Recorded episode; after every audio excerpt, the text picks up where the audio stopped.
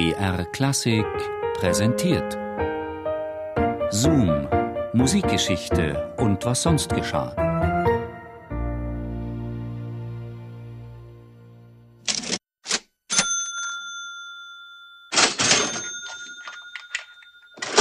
Kunst und Kommerz sind keine Begriffe, die für den mitteleuropäischen Kulturmenschen zusammengehen.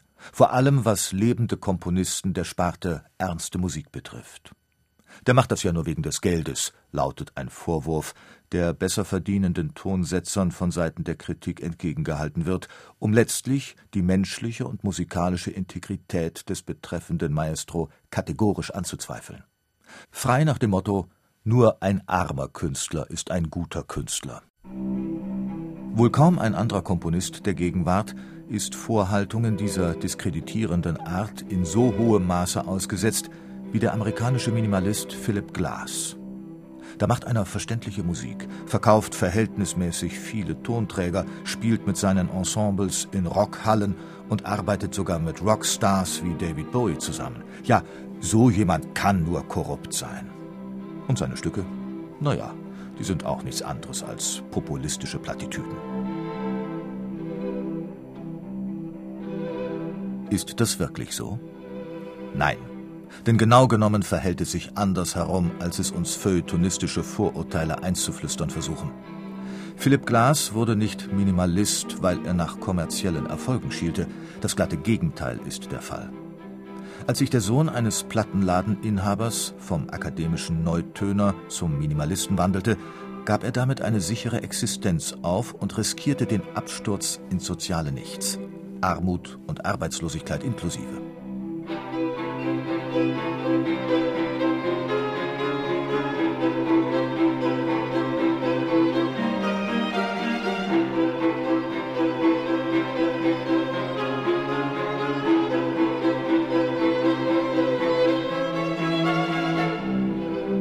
Es ist mehr als 40 Jahre her, da galt Philip Glass als einer der vielversprechendsten Komponisten der amerikanischen neuen Musik. An der renommierten New Yorker Juilliard School ausgebildet, macht er schnell von sich reden. Gut dotierte Kompositionsaufträge, Stipendien, Composer in Resident in Pittsburgh, ein Verleger, der seine Werke druckt. Mit 25 ist der junge Mann aus Baltimore weiter, als es Komponisten seines Alters in der Regel sind. Nein, es wäre kein Wunder, wenn aus dem einmal ein ganz großer wird.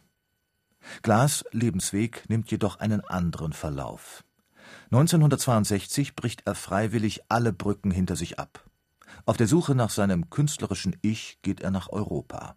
Er begeistert sich für indische Musik und trampt durch Asien. Diese radikale Kehrtwendung weg von westlichen Avantgarde-Konventionen hin zu dem, was wir heute Minimal Music nennen, bedeutet für Philipp Glass Verzicht. Verzicht auf einen sicheren Universitätsposten, auf Subventionen und Tantiemen.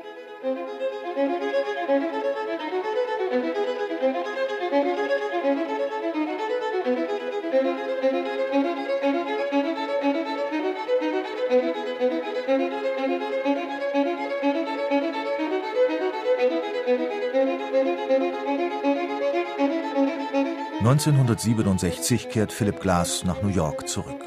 Es wird jedoch mehr als ein Jahrzehnt dauern, bis er ausschließlich von seiner neuen, anderen Musik leben kann. Bis dahin ist er gezwungen, sich mit den unterschiedlichsten Gelegenheitsjobs über Wasser zu halten.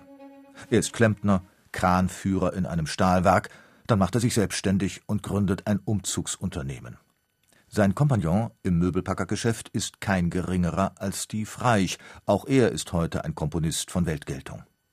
Zeitweilig wird Philip Glass vom Bildhauer Richard Serra als Assistent engagiert. Das hat immerhin etwas mit Kunst zu tun. 1976 gelingt Philip Glass der große Durchbruch. Die Met bringt Einstein on the Beach auf die Bühne.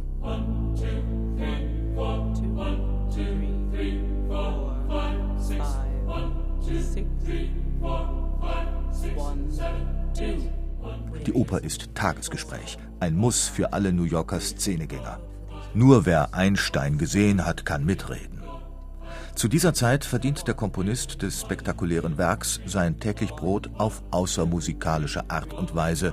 Er sitzt hinter dem Steuer eines Yellow Cab. Bis 1978 wird Glass Taxifahrer bleiben. Erst dann wird er sich im Alter von 41 Jahren endgültig als Komponist etabliert haben.